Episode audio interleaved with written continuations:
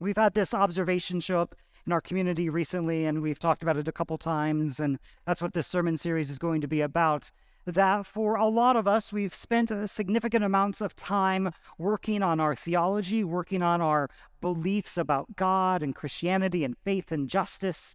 And that's kind of become settled for us. We now believe in things that are no longer toxic or hateful or no longer causing us to uh, have vitriol against others or to cast out entire like sections of society. We have a theology that seems like a more beautiful gospel, and God seems really far away. The way that we've said it is that our relationship with God uh, sucks. God seems more distant than ever for some of us. And again, this is going to be towards like sort of a particular set of people who have gone down that deconstruction and reconstruction path with their faith. Uh, maybe they found faith as a child and they've had to unlearn and relearn some things. Maybe you found faith as an adult and, and then you hit some like really harsh realities about uh, the immaturities of that faith and you've had to start over again. But regardless, this is towards that sort of crowd of people who you've reworked your faith, but now all the things that you remember used to uh, kind of set you on fire for Jesus, then now they seem corny or dangerous, maybe even triggering. Things like church services and worship songs and even prayer. And I think for a lot of folks who find themselves in this boat, you want to feel God's presence again. You want to feel spiritual, whatever that means. But it just seems like there's a barrier. You're stuck. You can't. Something that used to be alive inside of you is now dead. Now, the good news about this is that you're you're not alone. One of the most hopeful phrases in the English vocabulary is me too, and I have heard these sorts of story, stories not just from like the one person I'm preaching at today, but from a variety of y'all. Of you've worked on your theology, you've worked on your beliefs, but God still seems so distant. And you you're not alone because scripture talks about this very thing. There's this psalm, Psalm chapter 42. I said I'm going to quote a bunch of poetry at you today. Psalm 42 has this this songwriter having an argument with herself one part of her keeps asking, Why are you depressed? You shouldn't be depressed. And the other part of her responds, But you are, deal with it. So listen to Psalm 42. Just like a deer that craves streams of water, my whole being craves you, God. My whole being thirsts for God, for the living God. When will I come and see God's face? My tears have been my food both day and night, as people constantly question me, Where's your God now? But I remember these things as I bare my soul, how I made my way to the mighty one's abode, to God's own house. I used to do it with joyous shouts and thanksgiving songs, a huge crowd celebrating the festival. So I ask myself, why are you so depressed? Why are you so upset inside? Just hope in God. Because I'll give him thanks again, my saving presence and my God. And then the other side of the author responds, but my whole being is depressed. That's why I try to remember you, God, from all the lands of my people. Deep has called out to deep at the sound of your waterfalls. All the waves have surged over me. By day, the Lord commands his faithful love. By night, his song was with me, the prayer to God of my life. I will say to my God, my solid rock, Why have you forgotten me? Why do I have to walk around sad and oppressed? With my bones crushed, my foes make fun of me.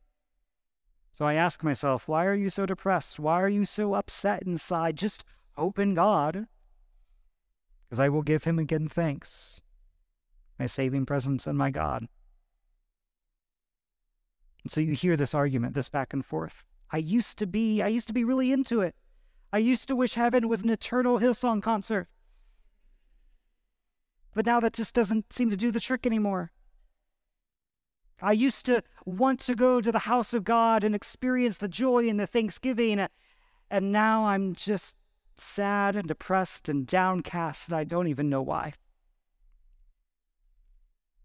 David, the author of Psalm 51, begs God like this Create a clean heart for me, God. Put a new faithful spirit deep inside of me. Please don't throw me out from your presence. Please don't take your Holy Spirit away from me. Return the joy of your salvation to me and sustain me with a willing spirit. And I feel like that prayer is sort of the rallying cry of these next six or seven weeks of sermon, sermons. Return unto me, as the song says, the joy of my salvation.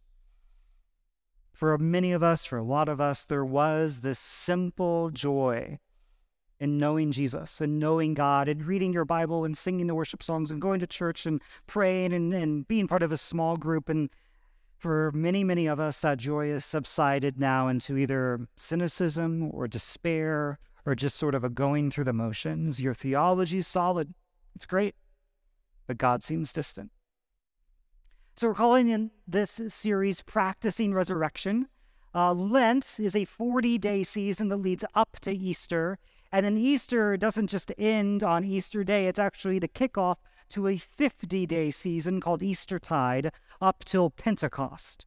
Uh, and so there's uh, the, the folks who designed the church calendar centuries ago, they did that on purpose, that the fasting would last not as long as the feasting that happens in Easter tide. And so these 50 days are meant to be an occasion of celebration and joy that, that Christ has risen. He is risen indeed, that the resurrection is the big bang of new creation. And so in this series, we want our, to look at our own lives with God and hopefully see some resurrection in there as well. Uh, so the phrase practice resurrection comes from a poem, I told you, more poetry, by American novelist, poet, climate activist, and farmer Wendell Berry. And uh, the poem goes like this Love, this is written in the 70s, by the way. Love the quick profit, the annual raise, vacation with pay. Want more of everything ready made. Be afraid to know your neighbors and to die. And you will have a window into your head. Not even your future will be a mystery anymore. Your mind will be punched in a card and shut away in a little drawer. When they want you to buy something, they will call you. When they want you to die for profit, they will let you know. So, friends, every day do something that won't compute. Love the Lord. Love the Lord. Work for nothing. Take all that you have and be poor. Love someone who does not deserve it. Denounce the government and embrace the flag. Hope to live in that free republic for which it stands. Give your approval to all you cannot understand. Praise ignorance for what man has not encountered, he has not destroyed. Ask the questions that have no answers. Invest in the millennium. Plant sequoias. Say that your main crop is the forest that you did not plant that you will not live to harvest. Say that the leaves are harvested when they have rotted into the mold. Call that profit. Prophesy such returns. Put your faith in the two inches of humus that will build under the trees every thousand years. Listen to carrion. Put your ear close and hear the faint chattering of the songs that are to come. Expect the end of the world. Laugh Laughter is immeasurable. Be joyful though you have considered all the facts. So long as women do not go cheap for power, please women more than men. Somebody just asked me a little bit ago about why there's so few men at the table church. It's because we read poems like these. So long as women do not go cheap for power, please women more than men. Ask yourself, will this satisfy a woman satisfied to bear a child? Will this disturb the sleep of a woman near to giving birth? Go with your love to the fields, lie easy in the shade, rest your head in her lap, and swear allegiance to what is nighest to your thoughts. And as soon as the generals and the politicos can predict the motions of your mind, lose it. Leave it as a sign to mark the false trail, the way you didn't go. Be like the fox who makes more tracks than necessary, some in the wrong direction. Practice resurrection. Now, Pastor Tanetta, she was a used to be a high school English teacher, and so she would be the better one to lead us in like a critical analysis of this poem. Uh, but I'll do my best. Noticed, notice that for Wendell Berry, practicing resurrection is not this like super spiritual act.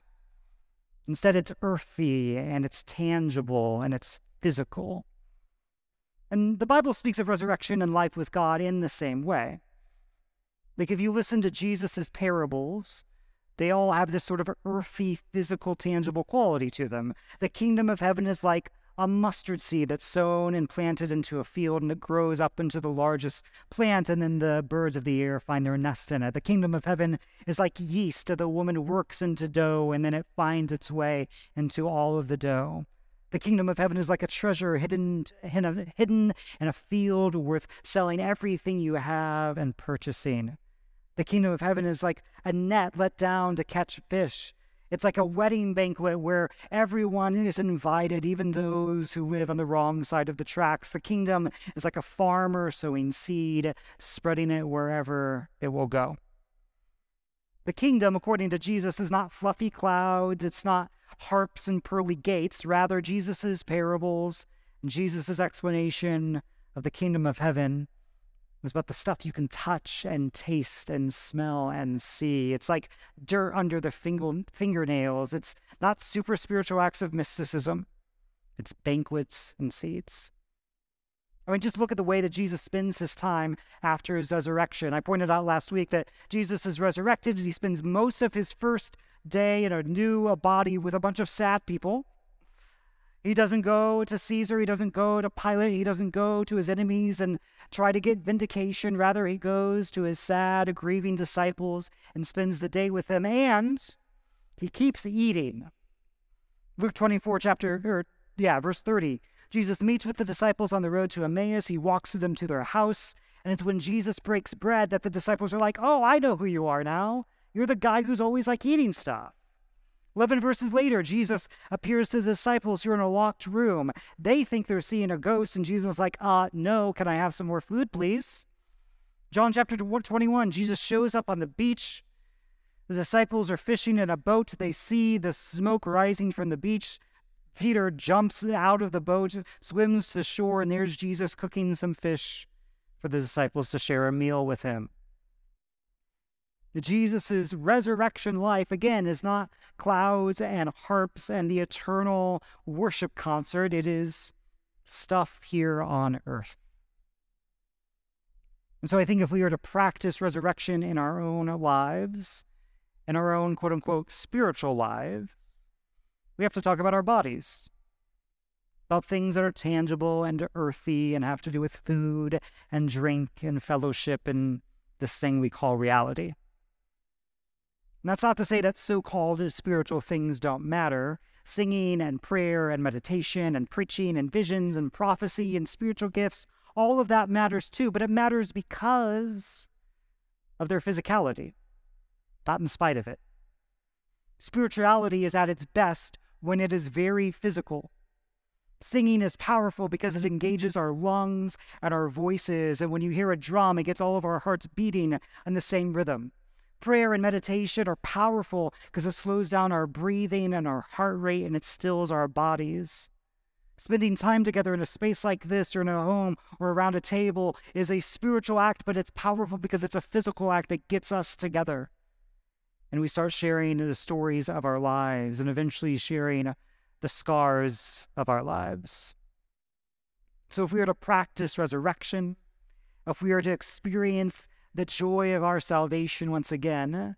This only can't be a sermon series about a bunch of like quote unquote spiritual practices only, though I love spiritual practices. It's about what we do with our bodies. Now, in order to sort of like plow the path for the preachers that are going to come after me for the next few weeks, if we're going to talk about our spiritual lives, if we're going to talk about practicing resurrection, if we're going to talk about our theology being great, but our relationship with God sucking, then we have to talk about trauma and spiritual abuse. Okay? So, bit of a content warning. If you don't want to hear about trauma and spiritual abuse, uh, you're welcome to go to the bathroom, find a snack, find a drink, take a walk, uh, and come back when we're ready for communion. That's okay. So, trauma, to give you a quick definition, is an event or an experience that overwhelms a person's capacity to cope. Trauma is an event or an experience or a series of events or experiences that overwhelms a person's capacity to cope. So, if you go into the world with sort of the normal tool bag of tools that everyone has to get along with people and society and feelings and emotions and social interactions, and then you encounter an event or a series of events that overwhelms that normal uh, set of tools, that is a traumatic experience. Okay. And it's important to remember that what may be trauma for you may not be trauma for someone else, and vice versa. So you can't just say, this by itself is a traumatic experience, and that's true for everyone. Everyone has a different sort of threshold of what could be traumatic for them, depending on their background, uh, the tools that were given to them in their childhood, things like that. So that's trauma, and there are a variety of different of different kinds of trauma. Physical trauma is pretty easy to understand. If you are in a car accident, if you are in an injury, it overwhelms your physical body's capacity to cope with like the normal interactions of like gravity and physics. And something breaks, something gets bruised. And so that's physical trauma, but there's also emotional trauma and social trauma, and there is spiritual trauma. Now, to talk about uh, spiritual trauma, we got to talk about spiritual abuse. So I want to give you a definition. Spiritual abuse is a form of emotional and psychological abuse. And it's characterized by a systematic pattern of coercive and controlling behavior in a religious context. Spiritual abuse can have a deeply damaging impact on those who experience it. And this abuse may include manipulation, exploitation, enforced accountability, censorship of decision making, requirements of secrecy and silence, coercion to conform, an inability to ask questions, control through the use of sacred texts or teaching, the requirement of obedience to the abuser, the suggestion that the abuser has a divine position, isolation as a means of punishment, and superiority and elitism. And this comes from a book called Escaping the Maze of Spiritual Abuse, and it's kind of become a standard uh, definition for this sort of thing. Now, if you have spent any time in religious environments like churches, there can be a tendency to migrate towards any one of the, those items on that list. And sometimes, maybe even oftentimes, uh, it starts out as a, a good intent. Pastors, people like me, spiritual leaders, we want people to grow. We want people to experience Jesus. We want people to, uh, you know, have a great spiritual life. And so, you know, any organization requires some amount of commitment making, boundary setting, rule making. And if you try to have an organization without any of that, things fall apart pretty quickly. But because humans are humans, uh, and because people tend to seek power, those good intentions can very easily get twisted into abuse. And it becomes abuse uh, when there is an asymmetry in power between a person with some kind of spiritual authority and somebody else. It's most noticeable when it's not just a single case, but it's a continual pattern and it can penetrate an entire church culture that it becomes systemic. And then it's psychological and it's emotional and it's spiritually wounding. So that's trauma and abuse. Now, why bring this up right now? Well, the thing about trauma is that it can ruin what's good. As a silly example, I used to really love chorizo, like the Mexican sausage. And it's a spicy sausage. Used to really love it. It's great in breakfast food. Uh, it's great in tacos and burritos. It's a really, really good food. I used to really love chorizo until I got food poisoning. And up came the chorizo. Another content warning, sorry. Um, and then it became really difficult to even like look at chorizo ever again. Okay? Trauma and abuse is a form of poisoning against even things that can by themselves be good. And so the things that used to move you, worship music and prayer and church services and small groups and Bible studies, all of those things that maybe used to move you closer to God, give you a sense of connection with the divine, you put that in an abusive or traumatic environment long enough, and then it becomes like poison chorizo. The things that used to move you closer to God have now been poisoned, and now you try to come back to them, and it's just not the same. And I think that use, I think that happens to a lot of the folks that show up here at the table.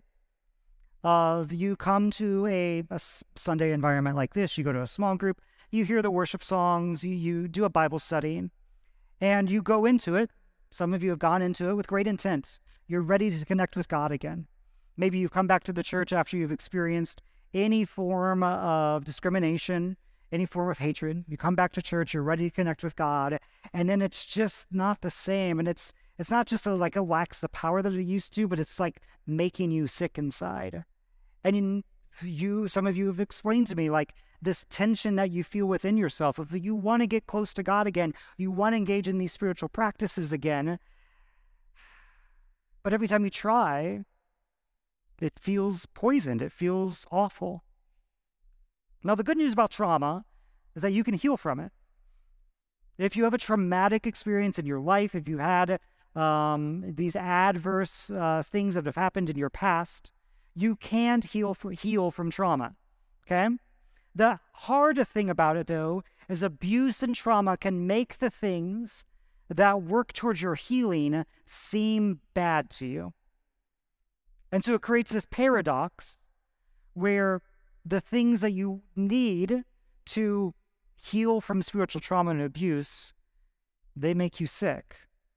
It's a clinically proven fact that the one thing that can help someone heal from abuse, neglect, or trauma is relationship. But in the foster and adoptive world, which is I come out, I, I was a foster kid. I come out of that world, and I've studied a lot of, uh, of stuff within that world. Um, children that suffer neglect or abuse begin to fear all forms of relationship, and so the very thing that they need is the very thing that they're afraid of, because that good thing was used to hurt them. So the same thing can happen in a spiritual life, where the very thing that you need to connect with God those earthy, tangible practices, well, they were used to harm you. And so our bodies have this defense mechanism, which is good. It's protecting you. It's a, it's a tool, but it's preventing you from healing. So we end up in this paradox where we want to feel close to God, but community and small groups and prayer and Bible study and worship and music and meditation, they now taste like food poisoned chorizo. And so, what the series is wanting to do is offer some tools to unpoison the well. Now, to do that, to, to sort of end tonight, I just want to begin with a reminder that God is good. Which, you know, sounds really simple and obvious. But I think one of the most basic lies that we can be told and that we can believe and that can sink down deep inside of us is that God is good, but it's not the goodness that you expect. God is good, but good, and like you can't trust your own understanding about what good is. God's ways are far above our ways. Our righteousness is like filthy rags. God is good, but you don't know what it is. So you just have to trust that whatever we say God is good means, that's what it means, and don't trust yourself. Okay, and that's where we talk a little bit about trusting yourself again next week. But when we say something like God is good, I believe the language has to mean something in order for it, in order for it to be useful. And so Jesus tells us, Matthew chapter 7 Ask and you will receive, search and you will find, knock and the door will be opened to you. For everyone who asks receives, whoever seeks finds, and to everyone who knocks the door is opened. Who among you would give your child a stone when they ask for bread? or give them a snake when they ask for fish? If you who are evil, Jesus kind of throwing down there, if you who are evil know how to give good gifts to children, how much more will your heavenly parents give good things to those who ask? In other words, when we say God is good, it's not like a trick, it's not like a theological gotcha. If you know what goodness is, how much more good is God's goodness? And so, you know, I, I, encourage a lot of folks in our church who are experiencing spiritual trauma and abuse who have in in in their life to, you know, practice some basic like meditation, uh, centering prayer so, sort of tools. And they hit this barrier right away because there's a fear about going to God. That God's base, basic posture towards us is one of anger and vengeance. And so, one of the first things that somebody has to deconstruct is that God is against you, and that God's basic posture towards you is anger and hatred. If we know how to give good gifts to children, how much more does God know how to give good things to those who ask? And so I want to conclude tonight's sermon with a simple meditation going back to the words of uh, Psalm 52. And we're just going to slowly say these words out loud together. And uh, this comes from Eugene Peterson's message translation of the Psalms. And we're just going to say these as a prayer with some deep breaths in between each line.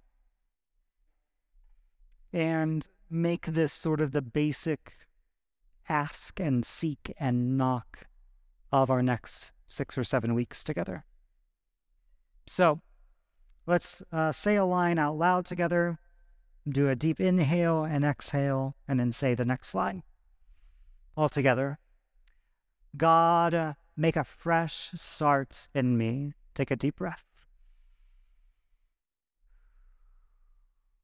The next two lines shape a Genesis week from the chaos of my life.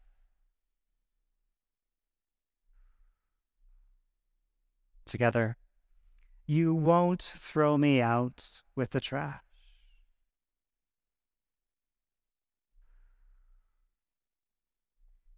Or fail to breathe holiness in me.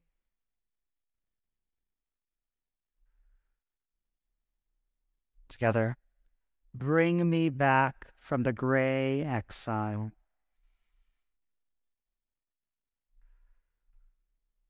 Last line. Put a fresh wind in my sails.